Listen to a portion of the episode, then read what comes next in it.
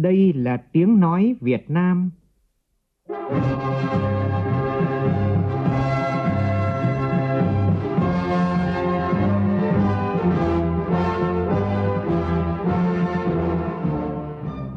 là tiếng nói Việt Nam, phát thanh từ Hà Nội, thủ đô nước Cộng hòa xã hội chủ nghĩa Việt Nam.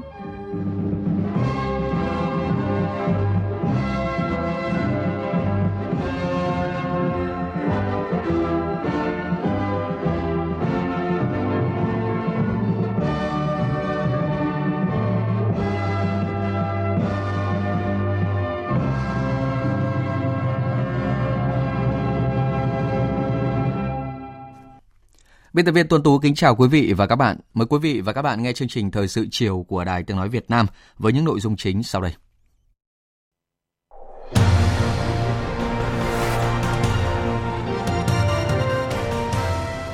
Chủ trì buổi làm việc với một số bộ ngành về việc tạm trữ lúa gạo, Thủ tướng Nguyễn Xuân Phúc chỉ đạo cần có giải pháp để giúp người dân có giá lúa cao hơn, được mùa nhưng không mất giá.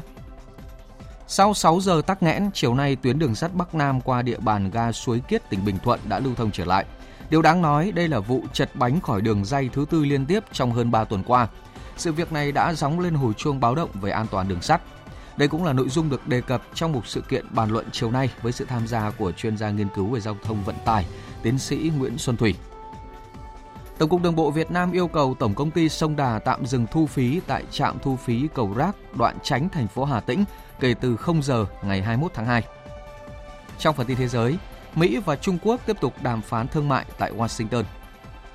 Các nhà khoa học Australia điều chế vaccine một mũi chống lại tất cả các chủng virus cúm.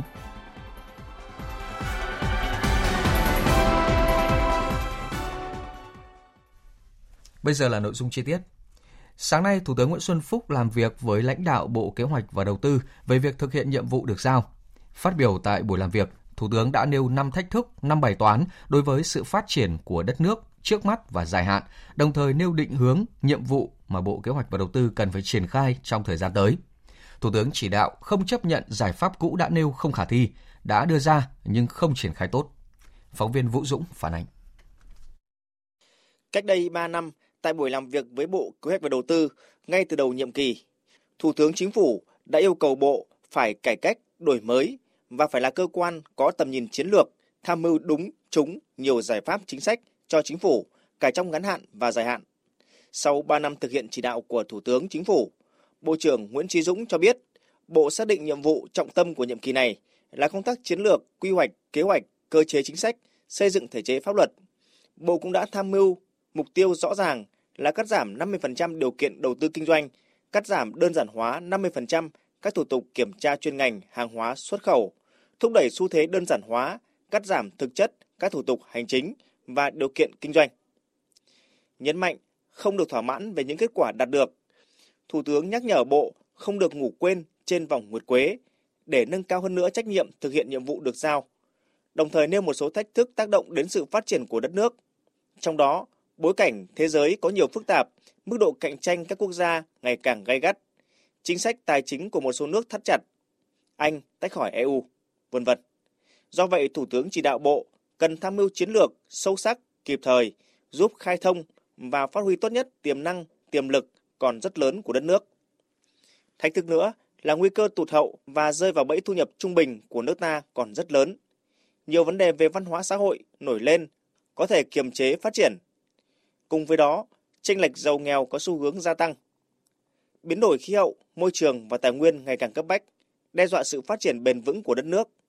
Nguy cơ tự chuyển hóa, tự diễn biến, thiếu bản lĩnh, thiếu ý chí ngay cả trong đội ngũ lãnh đạo. Cùng với đó là nguy cơ về tham nhũng, tiêu cực trong cán bộ. Trên tinh thần đó, Thủ tướng chỉ đạo Bộ phải giải quyết được một số bài toán cơ bản của đất nước. Với tư cách là Bộ Tổng tham mưu, Bộ Kế hoạch Đầu tư hãy hiến kế làm sao để các mục tiêu kinh tế xã hội 2019 có thể tạo ra bứt phá không những năm nay mà các năm tiếp theo ở các khâu, các cấp, các ngành năm nay và năm tiếp theo. Cái bài toán thứ hai lớn đặt ra là làm sao để cái thể chế thực sự là mũi nhọn đột phá cho các đột phá khác của Việt Nam trong thập niên tới. Trong đó có mục tiêu xây dựng nền kinh tế đổi mới, sáng tạo, động viên tốt nhất tinh thần khởi nghiệp trong nhân dân, tạo niềm tin cho nhân dân, cho doanh nghiệp, cho khởi nghiệp. Thủ tướng cũng cho rằng Bộ cần tham mưu để Việt Nam tránh bẫy thu nhập trung bình, bẫy lao động giá rẻ, bẫy gia công giá trị thấp, bẫy rác thải công nghệ. Hành trình chiến lược để đưa nền kinh tế Việt Nam hiện thực hóa các mục tiêu độc lập, tự cường và thịnh vượng là gì? Làm sao Bộ tham mưu cho Đảng, Nhà nước và Chính phủ xóa được chữ trên nóng dưới lạnh mà các cấp chính quyền đang vấp phải? Và làm sao để kinh tế tư nhân thành một động lực quan trọng của sự phát triển, đặc biệt là doanh nghiệp nhỏ và vừa, kinh tế hộ gia đình, kinh tế hợp tác? Về định hướng phát triển thời gian tới, Thủ tướng nhắc lại, một trong những động lực quan trọng của tăng trưởng là đô thị hóa và yêu cầu Bộ tham mưu chính sách để triển khai chủ trương này. Bên cạnh đó, Thủ tướng cho rằng cần tiếp tục duy trì tốc độ tăng trưởng kinh tế liên tục khoảng 7% trở lên để đến giai đoạn 2030-2045, thu nhập bình quân đầu người của Việt Nam mới tương đương các nước. Nhấn mạnh điều đó, Thủ tướng cho rằng nếu không, đến thời điểm 100 năm thành lập Đảng, 100 năm thành lập nước sẽ không có nhiều ý nghĩa. Do đó, về định hướng phát triển đất nước trong dài hạn, giai đoạn 2030-2045, Thủ tướng nêu rõ. Có một ngạn ngữ, có một câu, ta không được chọn nơi mình sinh ra, nhưng ta được chọn nơi mình sẽ sống. Đây phải, phải là một phương châm và động lực để các đồng chí nghĩ về những định hướng phát triển tầm nhìn Việt Nam 2030 và 45 kỷ niệm 100 năm thành lập nước. Cho nên cái kỷ niệm 100 năm thành lập đảng 100 thành lập nước là một dấu hỏi lớn của của của của thế hệ chúng ta đối với trách nhiệm của tổ quốc với đảng ta. Cũng như năm nay kỷ niệm 50 năm di chúc chủ tịch Hồ Chí Minh, chúng ta phải làm gì để chúng ta đạt cái mức mà chúng ta đã tuyên bố? Không phải đơn giản, nhưng chúng ta phải làm. Cho nên tập trung suy nghĩ, trăn trở, hướng đến một tương lai tươi sáng hơn cho đất nước về một Việt Nam hùng cường, nơi mọi người dân có cuộc sống ấm no hạnh phúc như Bác Hồ chúng ta mong muốn là một nguyện vọng, một ý chí, một quyết tâm của tất cả chúng ta. Trong đó có vai trò quan trọng của quan tham mưu tổng hợp, đó là một cái Đầu tư. Chiều nay tại trụ sở Chính phủ, Thủ tướng Nguyễn Xuân Phúc chủ trì buổi làm việc với một số bộ ngành về việc tạm trữ lúa gạo. Thủ tướng nêu rõ đây là buổi làm việc để bàn giải pháp căn cơ cụ thể nhằm đẩy mạnh thu mua lúa, giúp nâng giá thu mua và tạo thu nhập tốt hơn cho người nông dân. Thủ tướng Nguyễn Xuân Phúc nhấn mạnh trách nhiệm của nhà nước đảm bảo lợi ích tốt nhất cho người dân theo quyền hạn và quy định của pháp luật. Do đó, việc có giải pháp để giúp người dân có giá lúa cao hơn, được mùa nhưng không mất giá là cần thiết. Và đây phải là những giải pháp mang tính thị trường. Tại hội nghị, Bộ trưởng Bộ Nông nghiệp và Phát triển Nông thôn Nguyễn Xuân Cường cho biết, năm ngoái cả nước xuất khẩu 6,1 triệu tấn gạo và với doanh số 3 tỷ đô la Mỹ. Thông thường thị trường thế giới mỗi năm tiêu thụ từ 38 đến 45 triệu tấn gạo. Tuy vậy, năm nay nhu cầu chỉ từ 38 đến 40 triệu tấn do nhiều nước đẩy nhanh tự chủ lương thực. Một thị trường quan trọng khác là châu Âu và Mỹ thì năm nay thời tiết lạnh hơn nên được mùa lúa mì. Giá lúa chỉ từ 4.200 cho đến 4.800 ở cái giá lúa này như, như thủ tướng nói lúc đầu là không phải quá thấp mà giá giá thành nó chỉ khoảng độ 34 35 nhưng không cao bằng năm ngoái. Nhưng mà có một cái điều rất gay của chúng ta hiện nay là các cái giao dịch của các doanh nghiệp với người dân rất ít. Thì đây là một cái tình hình. Tình hình này sẽ dẫn, dẫn đến mấy câu chuyện này. Một, những tỉnh mà có diện tích lúa sớm thí Đồng Tháp, thí An Giang là lúa chín trên đồng đã đến lúc chín. Nhưng mà không gặt đúng cái tiến độ được. Bởi vì không có cái giao dịch Trước việc lãnh đạo Tổng công ty Lương thực miền Bắc cho rằng các doanh nghiệp đang còn khó khăn trong tiếp cận vốn vì lãi suất cao từ 7 đến 8% một năm, nếu mua tạm trữ sẽ gặp khó khăn. Ngân hàng Nhà nước cho biết đã giả soát việc cho vay lĩnh vực ưu tiên là nông nghiệp và nông thôn với lãi suất cho vay ngắn hạn tối đa là 6,5%. Phát biểu kết luận buổi làm việc, Thủ tướng yêu cầu Bộ Tài chính chỉ đạo mua đủ lượng gạo và lúa dự trữ theo kế hoạch của nhà nước giao, bao gồm 200.000 tấn gạo và 800.000 tấn thóc các doanh nghiệp lương thực nhà nước thực hiện đúng Nghị định 107 năm 2018 của Chính phủ.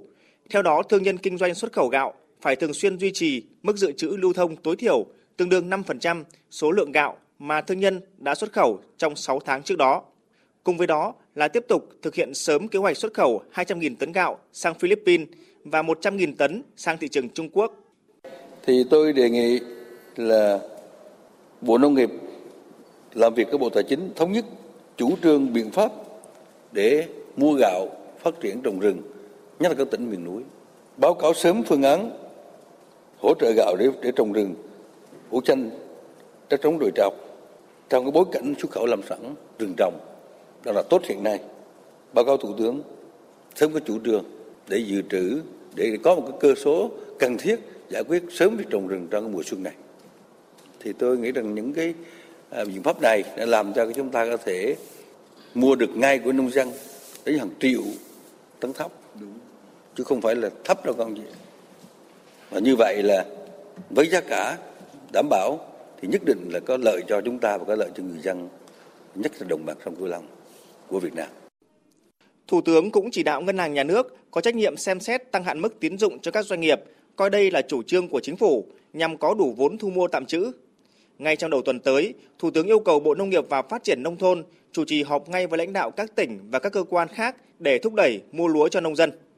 Các địa phương có trách nhiệm giám sát việc thu mua lúa để đảm bảo quyền lợi chính đáng cho người nông dân. Nhấn mạnh việc đảm bảo an ninh lương thực, phát triển lúa gạo còn gắn với ổn định xã hội, gia tăng giá trị và đảm bảo sinh kế cho người dân. Thủ tướng cho rằng lúa gạo chỉ có con đường phát triển duy nhất là nâng cao chất lượng, gia tăng giá trị và cơ cấu lại sản phẩm phù hợp với nhu cầu thị trường toàn cầu. Do đó, Bộ Nông nghiệp và Phát triển nông thôn và các địa phương phải triển khai mạnh mẽ đề án tái cơ cấu ngành lúa gạo để có gạo ngon, tốt, chất lượng cao, gạo dược liệu và có thương hiệu. Nhân dịp này, Thủ tướng yêu cầu Bộ Nông nghiệp và Phát triển nông thôn kiểm điểm đánh giá, báo cáo Thủ tướng về kết quả hội nghị lúa gạo đồng bằng sông Cửu Long để tiếp tục giải quyết các vấn đề đặt ra. Thủ tướng nhấn mạnh không đặt vấn đề có dự trữ bình ổn giá, nhưng Thủ tướng yêu cầu Bộ Tài chính đảm bảo cơ số dự trữ ngày càng cao đối với một đất nước có nhiều thiên tai như nước ta. Thủ tướng yêu cầu Hiệp hội Lương thực cần nắm tình hình, đề xuất giải pháp kịp thời với cơ quan quản lý, tránh bị động xảy ra, không để trung gian ép cấp, ép giá và có những hành vi không lành mạnh trong thu mua lúa gạo.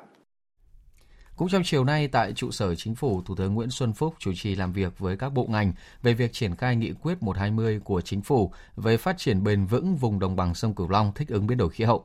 Đây là nghị quyết được ban hành vào tháng 11 năm 2017, nhưng tại nhiều cuộc làm việc, Thủ tướng đánh giá không ít bộ ngành và địa phương chưa tích cực triển khai nghị quyết này, trong khi đây là nhiệm vụ quan trọng để phát triển bền vững vùng đồng bằng sông Cửu Long trước tác động của biến đổi khí hậu. Tin của phóng viên Vũ Dũng. Theo báo cáo của Bộ Tài nguyên và Môi trường, sau hơn một năm thực hiện nghị quyết 120, đến nay đã có 9 bộ, 6 tỉnh thành phố vùng đồng bằng sông Cửu Long ban hành kế hoạch hành động thực hiện, giả soát, hoàn thiện và bổ sung hệ thống cơ chế chính sách để triển khai nghị quyết. Về nguồn lực, theo báo cáo của các cơ quan trung ương và địa phương, đến nay đã có kế hoạch bố trí khoảng 18.000 tỷ đồng tiền vốn để triển khai các chương trình dự án. Sau khi các bộ ngành báo cáo việc triển khai nghị quyết, Thủ tướng Nguyễn Xuân Phúc nhấn mạnh nghị quyết 120 là nghị quyết được nghiên cứu xây dựng bài bản về quan điểm phát triển, mô hình phát triển và giải pháp cụ thể, được các chuyên gia trong và ngoài nước đánh giá cao. Trong bối cảnh biến đổi khí hậu xảy ra gai gắt thì việc sớm sơ kết đánh giá thực hiện nghị quyết là rất cần thiết. Tuy nhiên, Thủ tướng chỉ ra vẫn còn tình trạng thiếu quyết liệt trong triển khai nghị quyết, kể cả tư duy và hành động còn thiếu sự chủ động. Một cái mục mà cần phải đúng đánh giá đầy đủ hơn đó là cái chỉ đạo của các cấp các ngành đặc biệt là các địa phương trong thực hiện nghị quyết và nhất là cấp trung ương. Thế thì mình phải quan tâm có ngành nào mà từ khi có nghị quyết này chưa tổ chức thực hiện không? Phải báo cáo cái chuyện này. Có ngành nào mà chưa đạt tới nghị quyết để mà trong trách nhiệm của mình không? Tôi thấy có chứ, không có đâu. Tư tưởng xuôi chiều tư tưởng lẫn quên tư tưởng, chấp nhận cái cũ không chịu mới đổi mới tư duy. Chuyện này chuyện khác là có. Trong khi nhiều bộ trưởng của chúng ta lan xả vào công việc, trong nhiều cái việc liên quan đến đời sống phát triển đồng bằng sông cửu long. Nên tôi nói cái cái chỉ đạo phát triển, chỉ đạo thực hiện này đấy cũng là hết sức quan trọng đối với cái vùng mà sông nước nhạy cảm, biến đổi khí hậu sâu sắc. Tại buổi làm việc, Thủ tướng đồng ý với đề xuất của Bộ Tài nguyên và Môi trường về việc tổ chức diễn đàn đồng bằng sông Cửu Long năm 2019 từ chính sách đến thực hiện – qua đó đẩy nhanh việc thực hiện nghị quyết, nâng cao đời sống cho người dân của vùng. Thủ tướng yêu cầu phải có báo cáo cụ thể, trong đó nêu lên những việc đã làm được, nhấn mạnh những tồn tại, khuyết điểm, đặc biệt là nêu lên những giải pháp sắp tới, phân công nhiệm vụ cụ thể, bao gồm cả việc chỉ đạo thực hiện và nguồn lực cho phát triển.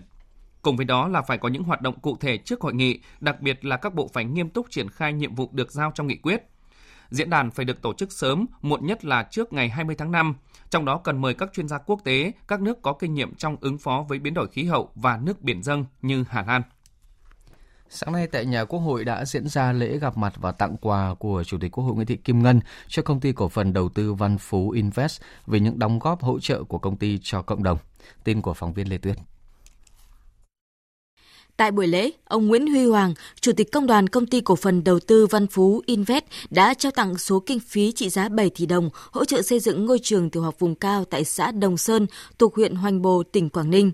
Trao tặng 6 tỷ đồng hỗ trợ xây dựng cho Trung tâm Công tác Xã hội thành phố Cần Thơ, nơi nuôi dưỡng trẻ mồ côi và trẻ bị ảnh hưởng chất độc da cam dioxin.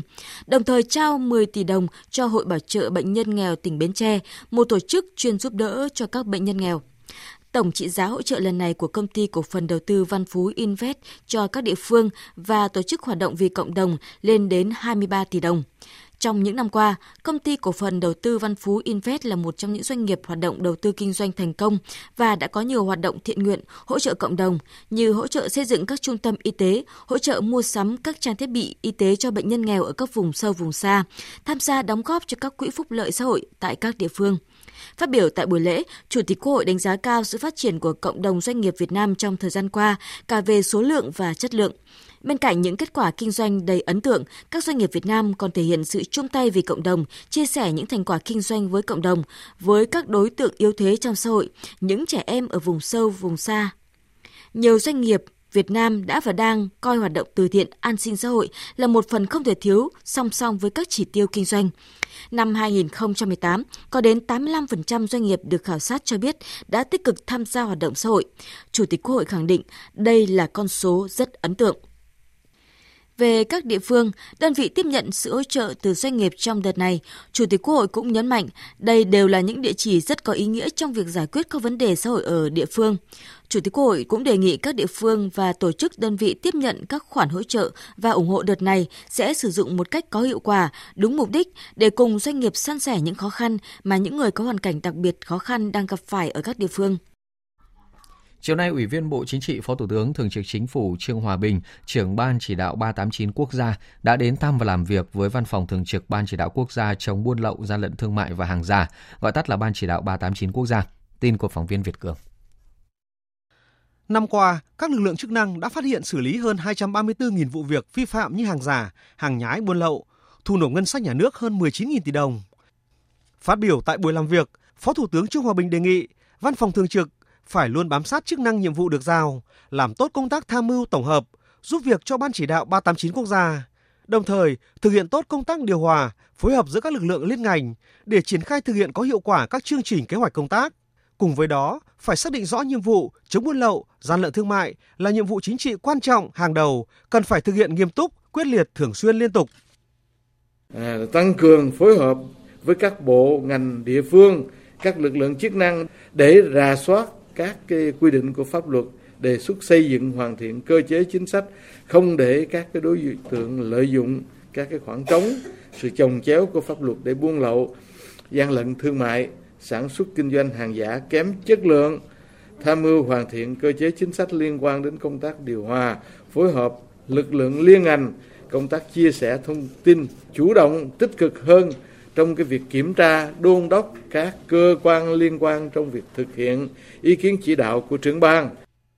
Phó Thủ tướng cũng yêu cầu Văn phòng Thường trực chủ động nắm tình hình, phối hợp chặt chẽ với lực lượng chức năng, các cơ quan thông tấn báo chí để kịp thời phát hiện, xử lý các hành vi buôn lậu, gian lận thương mại, sản xuất kinh doanh hàng giả, hành vi tiêu cực, tiếp tay của cán bộ công chức liên quan. Đồng thời, đẩy mạnh công tác tuyên truyền, kịp thời đưa tin về những kết quả tích cực, những tấm gương tiêu biểu trong thực thi công vụ.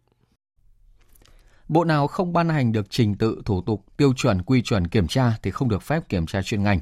Đây là ý kiến chỉ đạo của Phó Thủ tướng Vương Đình Huệ, Chủ tịch Ủy ban chỉ đạo quốc gia về cơ chế một cửa ASEAN, cơ chế một cửa quốc gia và tạo thuận lợi thương mại tại phiên họp lần thứ tư. Phiên họp nhằm kiểm điểm kết quả thực hiện nhiệm vụ trong năm qua và triển khai phương hướng nhiệm vụ năm nay. Phóng viên Nguyễn Hằng và Văn Hiếu đưa tin.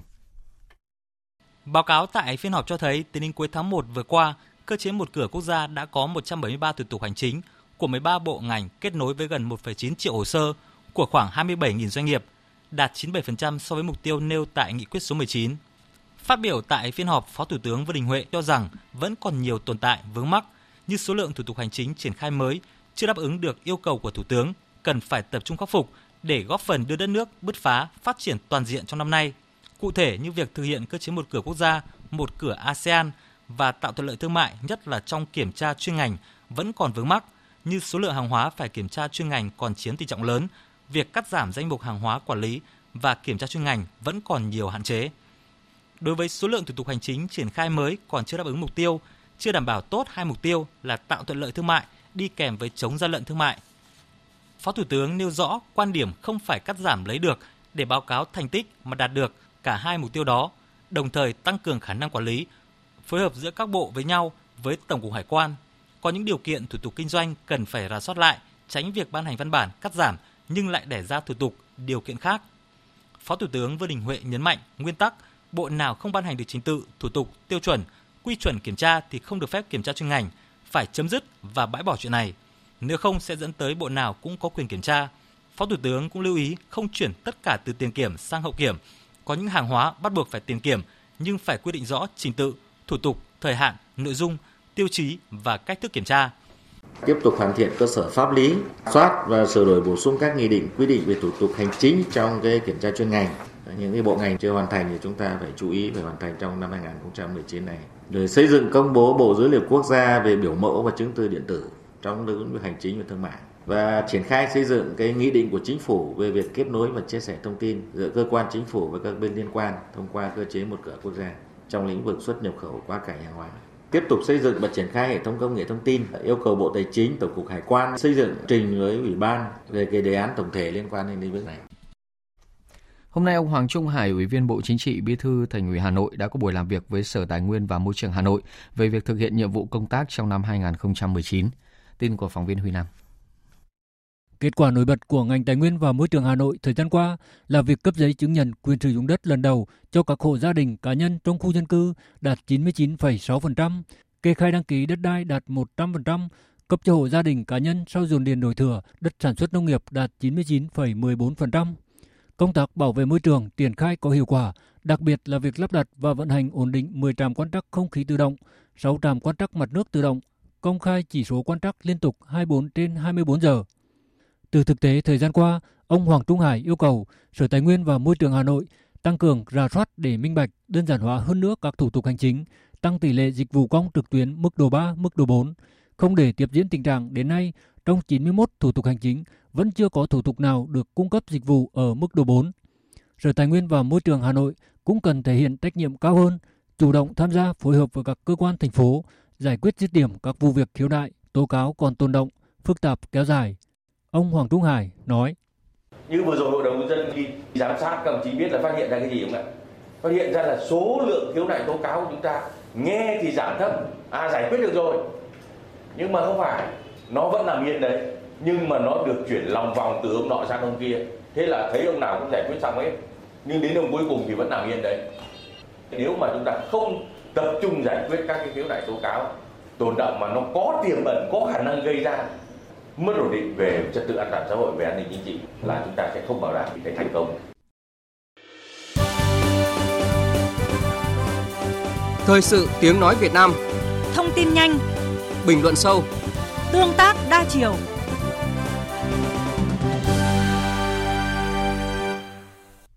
Chương trình thời sự tiếp tục với các thông tin đáng chú ý. Chiều nay tại trường tiểu học Long Bình Tân ở phường Long Bình Tân, thành phố Biên Hòa, tỉnh Đồng Nai, hàng chục học sinh được đưa đi cấp cứu với các dấu hiệu bị ngộ độc thực phẩm. Tin cho biết. Khoảng 14 giờ 30 phút chiều, 21 em đều là học sinh lớp 2 xuất hiện các dấu hiệu như nôn ói, đau bụng, có em tiêu chảy nên đã được đưa đi cấp cứu tại bệnh viện Y Dược Sinh Mác. Sau khi được các bác sĩ hỗ trợ truyền dịch, phần lớn các em đều đã giảm bớt triệu chứng. Tuy nhiên có 3 em phải đưa lên bệnh viện Nhi đồng Đồng Nai để tiếp tục điều trị. Các bác sĩ nhận định có khả năng các em bị ngộ độc thực phẩm. Hiện các em đang tiếp tục được theo dõi điều trị, nếu tình hình chuyển biến tích cực thì có thể được cho về. Cơ quan chức năng đã tiến hành lấy mẫu để xác định nguyên nhân vụ việc. Một số phụ huynh cho biết là buổi trưa các em ăn cơm tại nhà cô giáo và đến chiều thì phải nhập viện. Cũng chiều nay, đoàn công tác của Ủy ban nhân dân tỉnh Khánh Hòa kiểm tra thực tế công tác phòng chống dịch tại các phường nội đô thành phố Nha Trang. Từ đầu năm đến nay tại địa phương này đã ghi nhận gần 2.000 ca sốt xuất huyết. Phóng viên Thái Bình đưa tin. Mới gần 2 tháng, nhưng số ca sốt xuất huyết tại thành phố Nha Trang đã tăng gần 9 lần so với cùng kỳ năm trước, xảy ra ở nhiều xã phường. Ngay sau Tết, nhiều người phải nhập viện điều trị sốt xuất huyết. Ông Vi Quốc Khoa ở tổ 1 Hòa Tây, phường Vĩnh Hòa cho biết. Vâng, cháu vừa mới bị tết xong bị cháu nó sốt thì đưa đi bệnh viện người ta khám người ta bảo nhập viện thì nhập viện điều trị thôi không biết nguyên nhân là sao nữa có lẽ là do môi trường xung quanh vì cháu nó chơi ở bên ngoài, có nước ô nhiễm. Hệ thống thoát nước ở cái suối đằng sau ấy, cứ năm nào cũng ngập. Khi nước rút này ờ, bắt đầu phát sinh ra các cái bệnh dịch. Tại tỉnh Khánh Hòa, dịch bệnh sốt xuất huyết tăng đột biến sau kỳ nghỉ Tết. Trước đó, ngành y tế đã triển khai nhiều biện pháp phòng chống dịch, nhưng tốc độ lây lan dịch bệnh ngày càng nhanh, theo bác sĩ Lê Phán, giám đốc trung tâm y tế thành phố Nha Trang hiện vẫn chưa rõ lý do dịch bệnh sốt xuất huyết tăng đột biến. Cả cái chủng sốt xuất huyết năm nay là ở Nha Trang có 3 chủng sốt xuất huyết, các năm thường là một chủng. Càng đang tìm hiểu nguyên nhân đang tìm giải pháp này tự nhiên đột biến nó tăng dữ mùng bảy là anh em bắt tay vô đi làm lại là đi kiểm tra tình hình dịch bệnh liền mà cũng tiếp tục triển khai cả cái biện pháp còn lý do năm nay nó tăng thì đúng là chưa chưa lý giải được từ đầu năm 2019 đến nay tỉnh Khánh Hòa ghi nhận gần 3.300 ca mắc bệnh sốt xuất huyết, tăng gần 8 lần so với cùng kỳ năm trước. Ngay từ đầu năm nay, tỉnh Khánh Hòa đã chỉ đạo các địa phương cùng ngành y tế chủ động các biện pháp để dập dịch. Ông Nguyễn Đắc Tài, Phó Chủ tịch Ủy ban nhân dân tỉnh Khánh Hòa đề nghị ngành chức năng và các địa phương tập trung dập dịch. Công trình xây dựng thì cái này nên chăng là đơn vị thi công chịu trách nhiệm. Trong những năm trước đây chúng tôi cũng yêu cầu cái này thẩm quyền của ủy ban xã là có thẩm nhưng mà chính quyền cơ sở cũng chưa mạnh tay cái này, chưa quyết liệt cái này. Chúng tôi cũng yêu cầu phải quyết liệt hơn nhất là trong cái, cái, cái năm 2019 này ở Nha Trang có rất nhiều cái sự kiện không cẩn thận mà để bùng phát dịch sốt xuất huyết đối phó cực kỳ khó khăn vất vả. Chiều nay tại Hà Nội, Cục Thú y Bộ Nông nghiệp và Phát triển Nông thôn đã tiến hành thông tin và công bố 3 ổ dịch bệnh tả lợn châu Phi xuất hiện tại tỉnh Hưng Yên và Thái Bình. Phóng viên Hữu Hưng thông tin. Ngay sau khi phát hiện 3 ổ dịch tả lợn châu Phi xuất hiện tại tỉnh Thái Bình và Hưng Yên, lãnh đạo Bộ Nông nghiệp và Phát triển Nông thôn đã chỉ đạo Cục Thú y phối hợp với chính quyền các địa phương có dịch bệnh tiến hành đồng bộ các giải pháp như tiêu hủy toàn bộ số lợn của ba hộ chăn nuôi có dịch bệnh với tổng số là 257 con, tổng vệ sinh phun thuốc sát trùng liên tục khu vực hộ có dịch, đường ra vào ổ dịch và các khu vực có nguy cơ cao, thành lập chốt kiểm dịch, quản lý chặt chẽ việc vận chuyển, giết mổ, tiêu thụ sản phẩm thịt lợn vùng có dịch, tổng ra soát tình hình các đàn lợn trên địa bàn xã và các địa phương khác trên địa bàn, tổ chức lấy mẫu để xét nghiệm các hộ chăn nuôi lợn xung quanh hộ có dịch và có kết quả âm tính. Ông Phạm Văn Đông, Cục trưởng Cục Thú y Bộ Nông nghiệp và Phát triển Nông thôn cho biết, nguyên nhân phát sinh ổ dịch bệnh tả lợn châu Phi có thể do chim di cư đem theo mầm bệnh từ những quốc gia đang có dịch vào sâu nội địa nước ta. Ông Phạm Văn Đông khuyến cáo người chăn nuôi khi phát hiện đàn lợn có dấu hiệu mắc bệnh dịch tả lợn châu Phi cần báo ngay cho cơ quan thú y địa phương, tuyệt đối không tìm cách bán tháo làm lây lan mầm bệnh. Để cái công tác phòng chống dịch bệnh có hiệu quả thì tôi cũng đề nghị người chăn nuôi không bán chạy lợn bệnh, lợn nghi bệnh, người kinh doanh không giết mổ, buôn bán, vận chuyển lợn bệnh, ờ, lợn nghi bệnh. Rồi khi phát hiện lợn ốm, chết cần báo cho chính quyền cơ sở rồi cơ quan thú y để kịp thời tổ chức xử lý ổ dịch đặc biệt là dịch bệnh không lây sang người nên đề nghị người chăn nuôi và người dân không nên hoang mang chủ động áp dụng các cái biện pháp phòng bệnh là hết sức quan trọng về trường hợp Đài Loan Trung Quốc thông báo phát hiện xác virus dịch lợn tả châu Phi trong thực phẩm của hành khách đến từ Việt Nam, Vừa qua, Cục Bảo vệ và Kiểm tra Sức khỏe Động thực vật Hội đồng Nông nghiệp Đài Loan đã công bố thông tin phát hiện gen của virus dịch tả lợn châu Phi trên bánh sandwich kẹp thịt lợn của một hành khách du lịch người Trung Quốc. Theo thông tin từ tổ chức FAO, đi trên chuyến bay mang số hiệu VZ 858 của hãng Vietjet Air từ thành phố Hồ Chí Minh đến Đài Loan vào ngày 5 tháng 2 vừa qua. Do đó, chưa thể khẳng định thịt lợn trong bánh sandwich của hành khách nêu trên là có nguồn gốc từ Việt Nam. Hiện Việt Nam đang phối hợp với các cơ quan của Đài Loan để làm rõ thông tin này. Thưa quý vị và các bạn, đồng bằng sông Cửu Long đang bước vào vụ lúa đông xuân, thế nhưng người nông dân thì đang đứng ngồi không yên do lúa rớt giá không có người mua. Ghi nhận của phóng viên Tấn Phong tại tỉnh Hậu Giang, nơi có hơn 70.000 hecta lúa đông xuân đang bước vào thời điểm thu hoạch. Những ngày này, nhiều cánh đồng lúa chín vàng gục ở Hậu Giang vẫn chưa được thu hoạch vì không có thương lái vào mua. Đứng bên cánh đồng lúa của mình với cái nắng gai gắt, ông Đỗ Văn Bé Thổ ở xã Trường Long A, huyện Châu Thành A, tỉnh Hậu Giang thở dài ngao ngán cho biết Vụ lúa đông xuân là vụ lúa mà nông dân đồng bằng sông Cửu Long hy vọng nhất trong năm về năng suất, chất lượng cũng như giá cả. Tuy nhiên, với thực trạng như hiện nay, lúa chín vàng gục nhưng giá thấp lại không có người mua, khiến cho người trồng lúa điêu đứng. Cả từng nay, ông cũng như nhiều nông dân khác ở xã đã chạy đôn chạy đáo tìm thương lái thu mua lúa, nhưng thương lái nào khi gặp cũng lắc đầu từ chối. Vừa không gài là điện nó nó không nó nó, nó giá cả gì sụt quá nó chưa mua. Giờ nó chưa mua rồi cắt gì thôi. Lúc này kêu nó nó nó nó bốn ngàn tư à. à. bốn tư là kêu nó nó không thèm lại câu. Không riêng gì huyện Châu Thành A, những nông dân trồng lúa ở các địa phương khác trong tỉnh Hậu Giang hiện cũng đang đứng ngồi không yên vì không tìm được thương lái mua lúa. Năm nay nông dân huyện Phụng Hiệp gieo xạ gần 20.000 hecta lúa đông xuân. Hiện có gần 3.000 hecta lúa ở cánh đồng xã Tăng Bình đến kỳ thu hoạch, với tổng sản lượng lúa ở khu vực này khoảng 25.000 tấn. Tuy nhiên theo thống kê thì hiện nay chỉ có khoảng 10% được thương lái đặt cọc. Điều đáng nói, trong số này có những trường hợp nông dân đã nhận cọc lúa trước Tết, nhưng vì giá lúa hiện nay giảm nên thương lái bỏ cọc. Ông Nguyễn Thanh Hoàng, cán bộ kỹ thuật xã Tăng Bình, huyện Phụng Hiệp cho biết. Thì cái lo lắng hiện nay nay nhất của bà con là thương lái không có xuống đặt cọc cho bà con. Trong khi mỗi năm thì ờ, thương lái ờ, xuống rất là nhiều. Có một số thương lái thì ờ, xuống đặt cọc rồi, nhưng mà xuống thì thương lượng giá bà con lại giảm từ 3 400 đồng một ký. Nếu không sẽ bỏ không thu mua của bà con. Nên bà con rất là lo lắng trong cái vụ đông xuân này. Vụ đông xuân này toàn tỉnh Hậu Giang gieo xạ hơn 76.000 hecta, chỉ còn không tới một tuần nữa lúa bắt đầu chín gộ. Giá lúa hiện nay ở các địa phương trong tỉnh đối với giống OM 5451 chỉ còn 4.600 đến 4.800 đồng một ký, IR 50404 còn khoảng 4.400 đồng một ký, giảm từ 500 đến 600 đồng một ký so với thời điểm trước Tết Nguyên đán. Giá lúa đông xuân thấp không bán được là nỗi lo chung hiện nay của người trồng lúa đồng bằng sông Cửu Long. Một giải pháp căn cơ để vực dậy giá lúa là điều mà người dân nơi đây đang đợi chờ mơ ước. Còn tại tỉnh Bình Thuận, từ sau Tết Nguyên đán đến nay, thanh long ở tỉnh này vừa được mùa, vừa trúng giá. Người nông dân rất phấn khởi vì thu về lại cao. Tin của phóng viên Việt Quốc. Sau Tết, nhiều vườn thanh long ở tỉnh Bình Thuận trong đàn chín rộ cho năng suất cao. Mặc dù nguồn hàng nhiều, nhưng giá thanh long tại vườn ở tỉnh Bình Thuận trong vòng nửa tháng qua được giữ ở mức ổn định từ 16 đến 18 ngàn đồng một ký. Hôm nay, giá đã nhích lên 19 ngàn đồng một ký. Riêng hàng đẹp xuất khẩu cảng bò chài trên 80% hàng cồ có giá hơn 20.000 đồng một ký. Các nhà vườn có thanh long thu hoạch trong dịp này rất phấn khởi. Theo nông dân địa phương, lứa trong đàn này vừa trúng năng suất, vừa trúng giá, mang về nguồn lợi nhuận cao. Đối với thanh long trong đàn, nếu được thương lái mua tại vườn với giá 15.000 đồng một ký trở lên, nông dân đã bắt đầu có lời. Ở mức giá từ 16 đến 20.000 đồng, mỗi hecta thanh long mang về hàng trăm triệu đồng. Anh Nguyễn Văn Tới, nông dân xã Mương Máng, huyện Hàm Thuận Nam, chuyên trồng thanh long xuất khẩu cho biết. Giá thì cỡ 16, 17 là 20 cũng có, cũng đạt, làm năm nay ngon.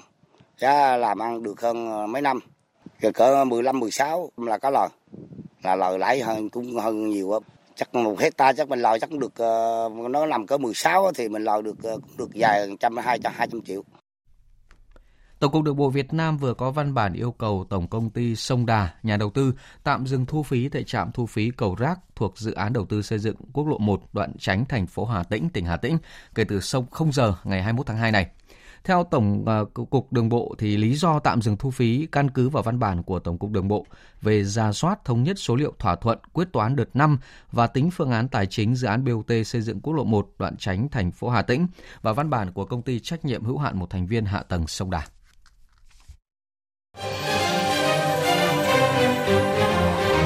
Sự kiện và bàn luận. Sự kiện và bàn luận.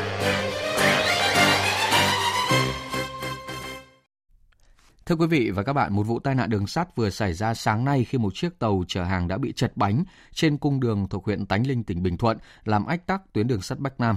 Điều đáng nói đây là vụ chật bánh tàu thứ hai trong hai ngày qua và là vụ chật bánh khỏi đường dây thứ tư trong vòng hơn 3 tuần. Sự việc đã gióng lên hồi chuông báo động về an toàn đường sắt với nhiều câu hỏi. Vì sao liên tiếp xảy ra các vụ tai nạn tàu hỏa chật bánh? Cá nhân, đơn vị nào phải chịu trách nhiệm trước những thiệt hại về vật chất của ngành đường sắt, của các địa phương và cả thiệt hại về tinh thần của hành khách sau những sự việc này? Phải làm gì à, để à, đảm bảo an toàn đường sắt trong thời gian tới? Cùng bàn luận về câu chuyện này, ngay sau đây biên tập viên Hải quân có cuộc trao đổi với tiến sĩ Nguyễn Xuân Thủy, chuyên gia nghiên cứu về giao thông vận tải. Trước tiên xin cảm ơn tiến sĩ Nguyễn Xuân Thủy đã tham gia một sự kiện và bàn luận cùng chúng tôi. Xin chào thính giả Đài Tiếng nói Việt Nam. Trước khi bắt đầu cuộc trao đổi, xin mời vị khách mời và quý vị thính giả nghe tổng hợp ngắn sau đây. 8 giờ sáng nay, tàu hàng AH2 chạy từ hướng thành phố Hồ Chí Minh đi Hà Nội. Khi đi vào ga Suối Kiết, tỉnh Bình Thuận, bị chật bánh khỏi đường ray, khiến hai toa xe hàng đổ. Các toa xe bị hư hỏng và rất may không có thiệt hại về người. Chỉ gần 8 tiếng đồng hồ trước đó, vào lúc 0 giờ 30 phút hôm nay, tàu hàng SBN1 hành trình Bắc Nam khi tới khu vực thuộc huyện Diễn Châu, tỉnh Nghệ An thì bị chật bánh, 700 mét đường dây bị ảnh hưởng. Cách đây 5 ngày, tàu khách TN7 đang về ga Sài Gòn khi đến đoạn Đồng Khởi, thành phố Biên Hòa, tỉnh Đồng Nai thì bị chật bánh khỏi đường ray. Trước đó ngày 27 tháng 1, tàu SE1 trên tuyến Bắc Nam khi chạy qua ga sông Lòng Sông, huyện Tuy Phong, tỉnh Bình Thuận thì bị chật bánh, phải mất hơn 13 giờ đồng hồ, ngành đường sắt mới khắc phục xong sự cố. Vụ tai nạn đã khiến nhiều đoàn tàu bị chậm giờ, hàng nghìn hành khách phải vật vờ chờ đợi.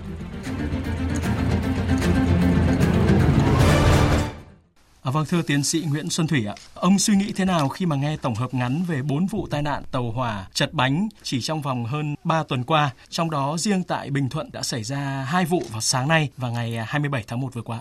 Theo tôi, đối với đường sắt là một cái ngành mà nếu mà người ta tổng kết lại thì là cái ngành rất ít xảy ra tai nạn à, vì nó đi đường riêng. So với ô tô, nếu mà người ta tổng kết trên thế giới là phải an toàn gấp 5-7 lần. Thế nhưng mà vừa rồi thì chỉ có mấy tuần nhưng mà xảy ra nhiều tai nạn quá. Thì cho nó là cái mà chúng ta đáng lo ngại. Và Cục Đường sắt cũng như là Tổng cục Đường sắt Việt Nam hãy xem lại trách nhiệm của mình. Dạ vâng, à, rất là nhiều người có đặt câu hỏi cụ thể đâu là nguyên nhân chính gây ra liên tiếp 4 vụ tai nạn tàu hỏa chật bánh. Ông có thể lý giải. Đường sắt chúng ta đã lạc hậu 120 năm rồi, từ khi người Pháp xây dựng đến bây giờ. Các cái hệ thống hạ tầng gần như không thay đổi ta có thể là thay đổi đường ray thôi.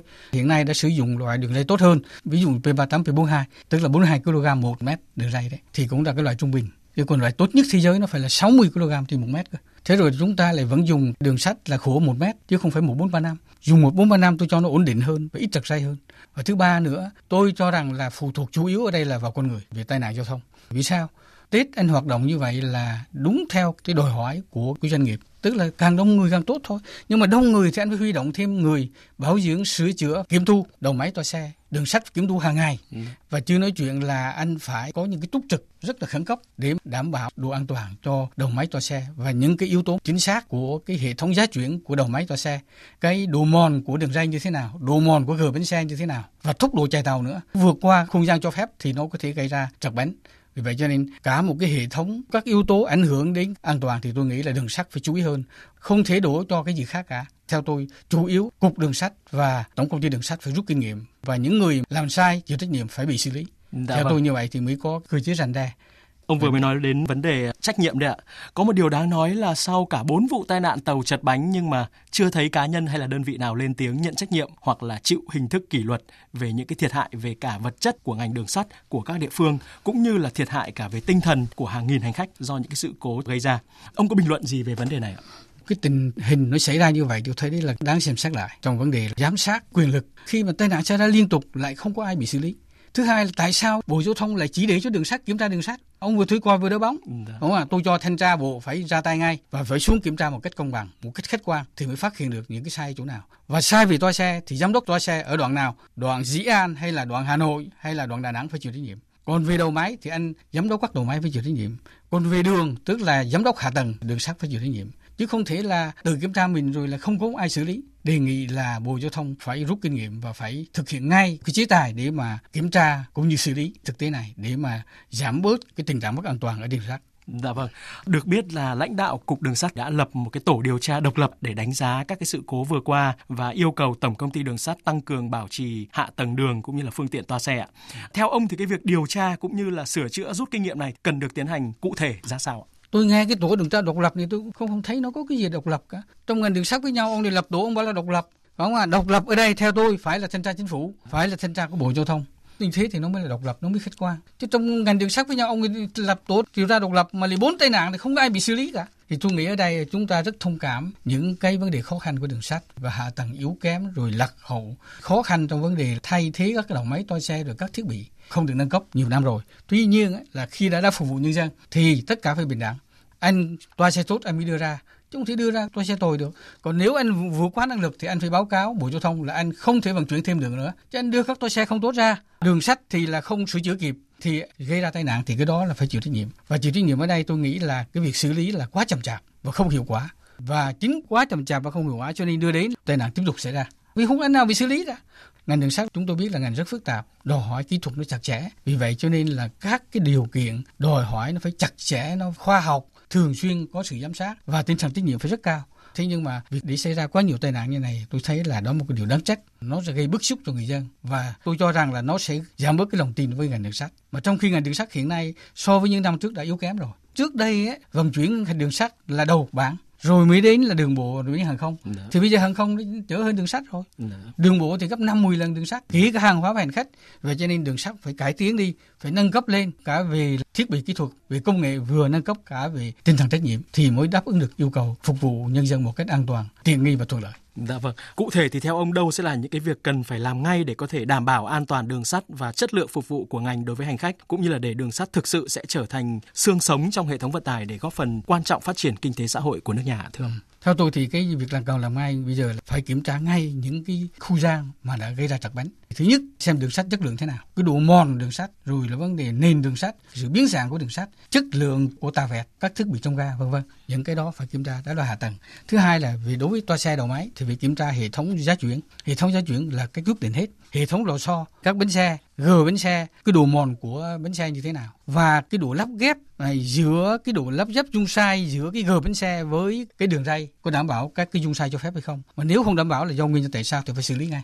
Nếu làm được cái đó thì tôi nghĩ là giải quyết được cái vấn đề an toàn. Và thứ ba nữa phải kiểm điểm trách nhiệm của những người mà trực tiếp điều hành chuyến tàu mà gây trật bánh đó. Như tôi vừa nói đấy đối với cái anh giám đốc đầu máy đối với anh giám đốc toa xe đối với anh điều hành vận tải đối với anh lái tàu và tất cả những cái liên quan đều phải chịu trách nhiệm vào đây và thứ tư nữa là phải có ngay những cái văn bản điều tra xử lý và công bố ngay cho phương tiện thông tin đại chúng để người ta thấy được rằng là cái ngành đường sắt ghi nhận những cái sai lầm đó để mà khắc phục được mà sửa chữa chứ không phải để, để trong im lặng như thế được nếu càng im lặng như thế thì tai nạn sẽ xảy ra càng nhiều Dạ vâng. Một lần nữa xin được cảm ơn tiến sĩ Nguyễn Xuân Thủy, chuyên gia nghiên cứu về lĩnh vực giao thông vận tải đã bàn luận cùng chúng tôi.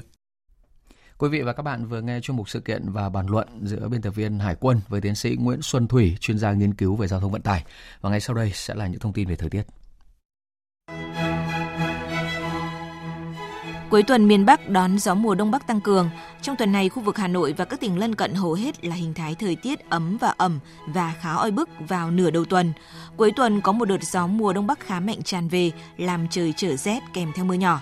Từ thứ sáu, Bắc Bộ trời nhiều mây, có lúc có mưa nhỏ, gió Đông Bắc cấp 3, cấp 4, trời rét và khô. Nhiệt độ cao nhất chỉ còn ở mức 20 đến 23 độ và thấp nhất ở mức từ 16 đến 19 độ. Hôm nay, à, Tết Nguyên Tiêu, miền Bắc, sáng sớm và đêm trời lạnh, nhiều vùng có sương mù. Trong khi đó, Nam Bộ, thành phố Hồ Chí Minh tối trời quang đãng, về khuya có chút mây, trăng rằm tháng riêng, nhiệt độ dao động trong khoảng 26 đến 28 độ.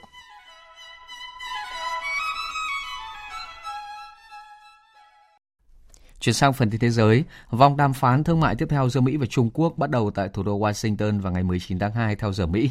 Tin chi tiết cho biết.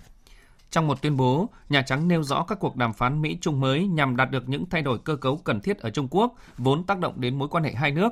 Hai bên cũng sẽ thảo luận cam kết của Trung Quốc trong việc mua một lượng lớn hàng hóa và dịch vụ của Mỹ. Các cuộc đàm phán cấp cao sẽ diễn ra vào ngày 21 và 22 tháng 2 với sự tham gia của Phó Thủ tướng Trung Quốc Lưu Hạc và các quan chức cấp cao của Mỹ, bao gồm đại diện thương mại Robert Lighthizer, Bộ trưởng Tài chính Steven Mnuchin, Cố vấn Kinh tế Nhà Trắng Larry Kudlow và Cố vấn Thương mại Peter Navarro.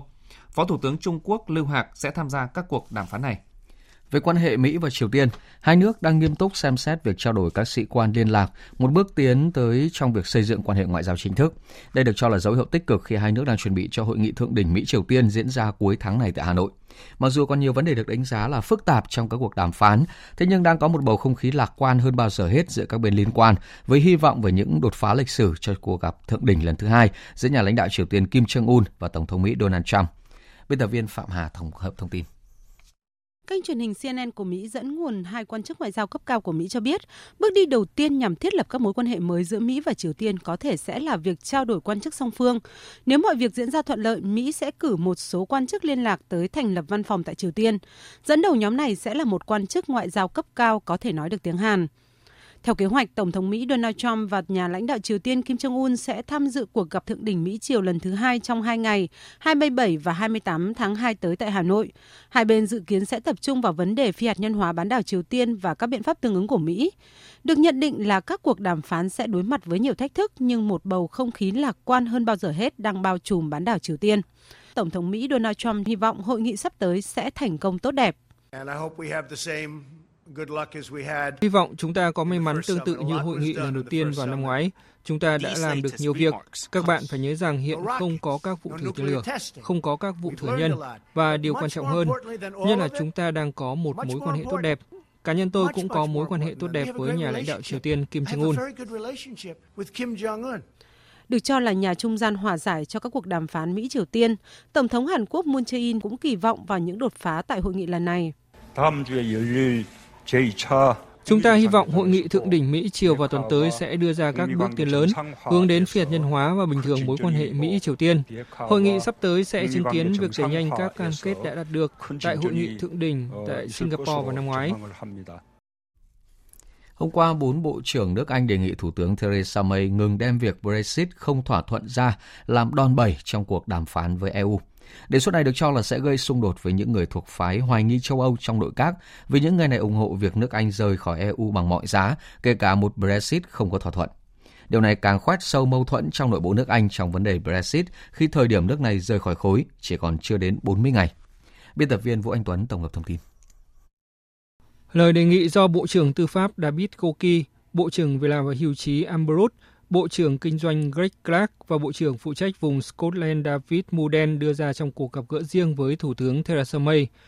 Văn phòng Thủ tướng không tiết lộ nội dung chi tiết giữa bà Theresa May với các bộ trưởng, song cho biết một số vấn đề có thể sẽ được đưa ra thảo luận công khai tại cuộc họp nội các vào ngày hôm nay, một ngày trước khi bà Theresa May dự kiến sang Bruxelles, trong đó có cuộc gặp với Chủ tịch Ủy ban châu Âu Jean-Claude Juncker để tiếp tục đàm phán về vấn đề Brexit.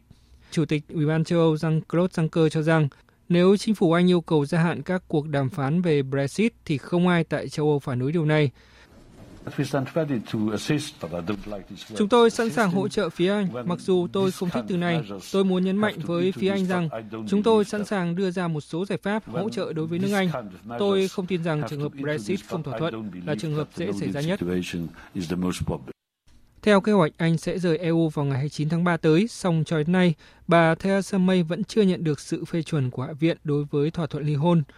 Nếu thỏa thuận Brexit mà Thủ tướng Theresa May đề xuất không được phê chuẩn trước ngày 29 tháng 3, bà sẽ phải đưa ra quyết định hoãn Brexit hoặc để mặc cho nền kinh tế lớn thứ năm thế giới này rời khỏi EU trong hỗn loạn vì không có thỏa thuận nào. Thủ tướng Pakistan Imran Khan tuyên bố nước này không liên quan đến vụ đánh bom liều chết làm 40 binh sĩ và thành viên lực lượng bán quân sự của Ấn Độ thiệt mạng ở khu vực Kashmir, đồng thời nhấn mạnh rằng căng thẳng chỉ có thể được xoa dịu thông qua đối thoại.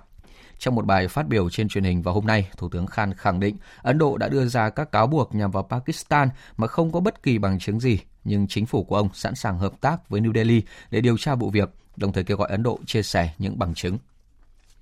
Các nhà khoa học Australia cho biết đã phát hiện ra các tế bào miễn dịch có thể chống lại tất cả các chủng virus cúm được biết đến, mở ra một triển vọng điều chế một loại vaccine hiệu quả chống lại căn bệnh gây chết người này. Tin cho biết.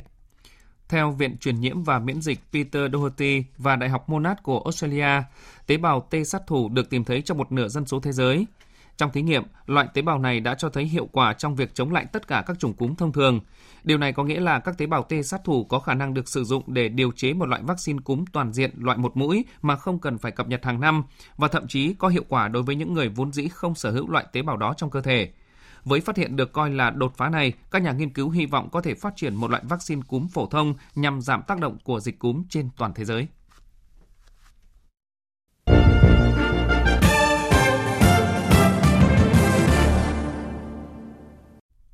Thưa quý vị và các bạn, đã thành thông lệ cứ vào rằm tháng riêng, Ngày thơ Việt Nam diễn ra ở nhiều nơi và trở thành sân chơi văn chương hấp dẫn cho những người yêu thơ Việt Nam với nhiều hoạt động phong phú và sôi nổi.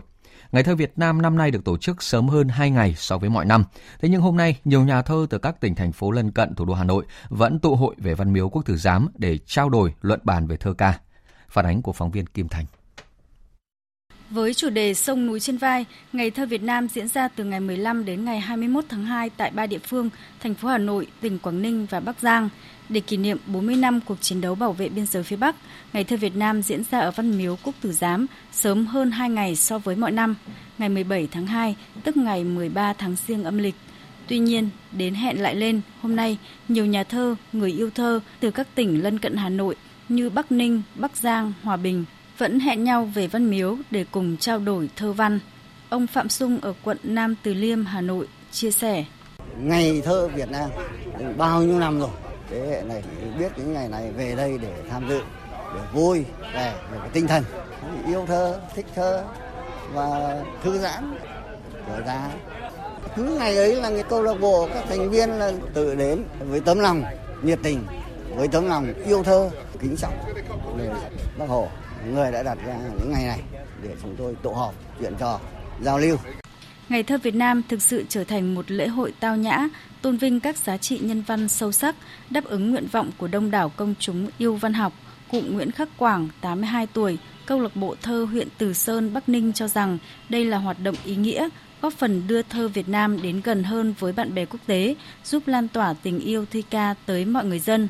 Cụ Nguyễn Khắc Quảng mong muốn Ngày thơ Việt Nam nên cố định đúng vào ngày rằm tháng riêng để các nhà thơ ở địa phương được gặp gỡ những nhà thơ lớn, học hỏi và giao lưu nhiều hơn.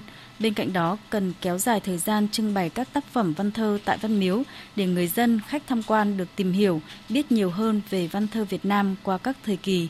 Năm nào tôi đến, tôi đến thì trưng bày thơ khắp ở đây rồi giao lưu thơ vui lắm. Hôm nay đến Văn Miếu nhưng mà đã tổ chức rồi, cho nên là tôi đề nghị giữ vững cái truyền thống thơ Việt Nam đúng ngày 15 tháng Giêng để tất cả các hội viên thơ Việt Nam đến hội tụ ở đây thay đổi nên phải thông báo đến hội thơ các tỉnh.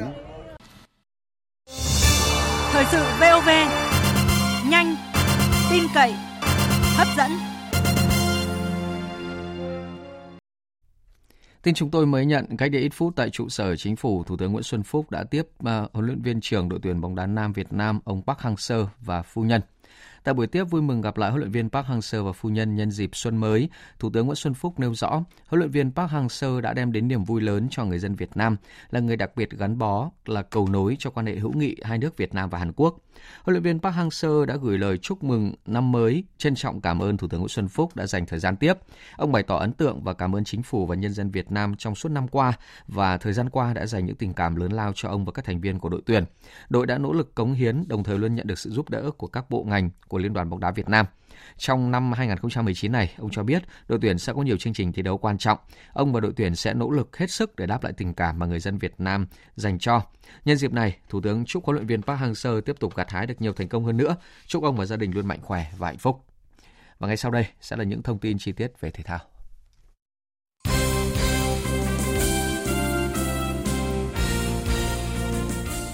Thưa quý vị và các bạn, vào lúc 18 giờ 30 phút chiều nay, đội tuyển U22 Việt Nam đã trận thứ hai vòng bảng giải vô địch U22 Đông Nam Á trên sân Olympic ở thủ đô Phnom Penh, Campuchia. Trước đó, cũng trong khuôn khổ bảng A, đội U22 Thái Lan gặp Philippines và giành chiến thắng chung cuộc 3-0.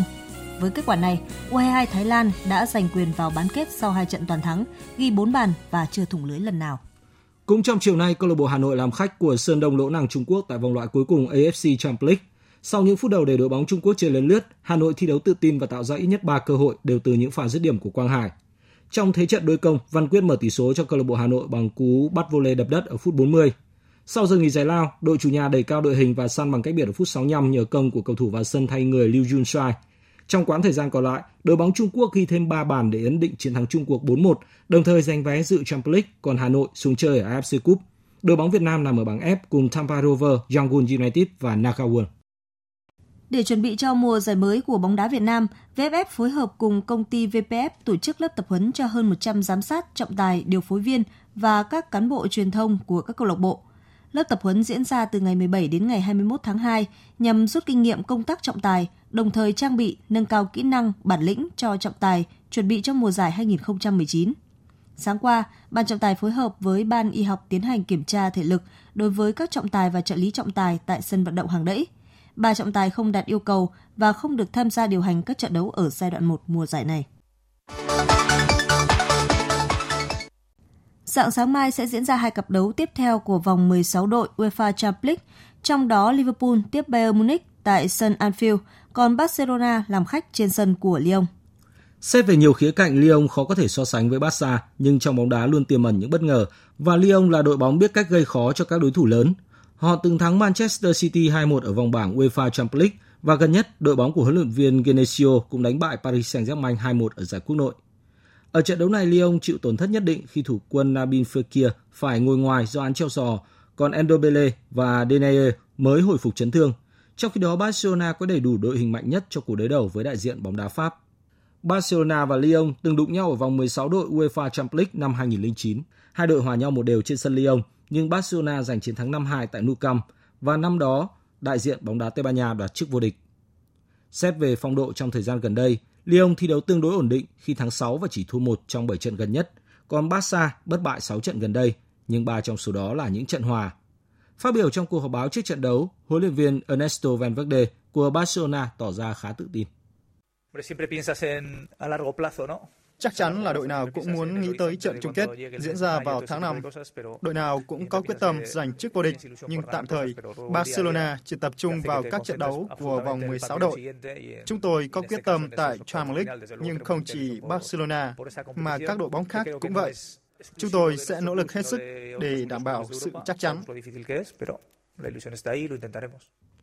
Ở cặp đấu còn lại trên sân Anfield, Liverpool kịch chiến với Bayern Munich. Đại diện bóng đá Đức vượt qua vòng bảng mùa này với 6 trận bất bại, được 14 điểm đứng đầu bảng E. Hiện Bayern Munich đang chia sẻ hai vị trí đầu bảng Bundesliga cùng Borussia Dortmund, trong khi Liverpool giành vé vào vòng 16 đội với ngôi nhì bảng C. Còn tại giải đấu quốc nội, thầy trò huấn luyện viên Jurgen Klopp cũng đang có 65 điểm như Manchester City và chia sẻ hai vị trí đầu bảng. Phát biểu trong cuộc họp báo trước trận đấu, huấn luyện viên Jurgen Klopp của Liverpool đánh giá cơ hội dành cho hai đội là 50-50.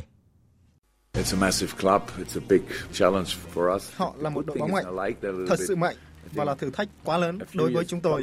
Nhưng điều đó là tốt cho chúng tôi. Tôi thích trải nghiệm đó. Vài năm trước, nếu đối mặt với Bayern Munich, bạn sẽ phải thốt lên rằng, ồ, không có cơ hội nào đâu. Còn bây giờ thì chúng tôi có cơ hội. Tôi hiểu điều đó. Họ và chúng tôi đều hiểu đây sẽ là trận đấu cực kỳ khó khăn và tất nhiên là cả hai đội sẽ phải chơi với 100% khả năng ở cả hai lượt trận. Trước đó có 4 cặp đấu của vòng 16 đội đã diễn ra hồi tuần trước với các kết quả Manchester United thua Paris Saint-Germain 0-2, AS Roma vượt qua Porto 2-1, Real Madrid cũng đánh bại Ajax Amsterdam 2-1 và Tottenham Hotspur thắng đậm Borussia Dortmund 3-0. Dự báo thời tiết Thưa quý vị và các bạn, khối không khí lạnh suy yếu tạo điều kiện cho vùng áp thấp phía Tây phát triển và trở thành một trung tâm hút gió mạnh, khiến cho cường độ gió Đông Nam trên khu vực Vịnh Bắc Bộ mạnh lên cấp 5, cấp 6 biển động. Do đó, việc đi lại trên tuyến hải trình từ Hải Phòng ra đảo Bạch Long Vĩ sẽ không thuận lợi.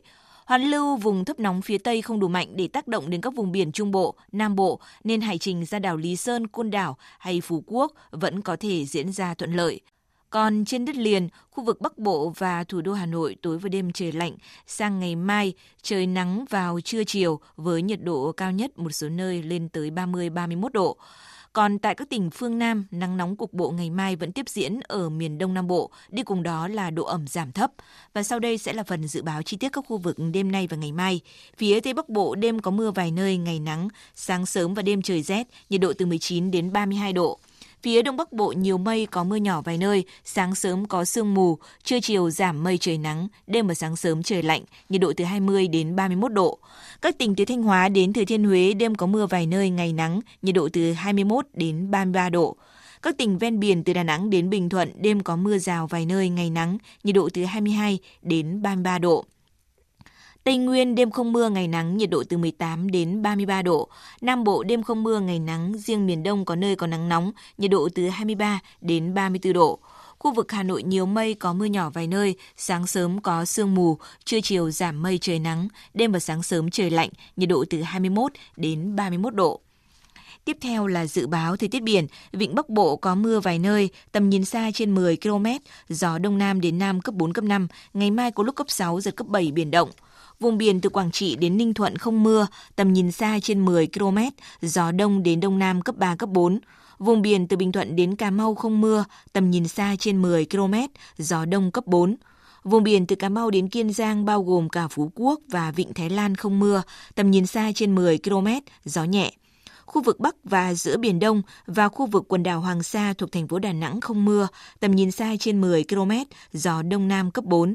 Khu vực Nam Biển Đông và khu vực quần đảo Trường Sa thuộc tỉnh Khánh Hòa có mưa rào vài nơi, tầm nhìn xa trên 10 km, gió đông cấp 4, cấp 5.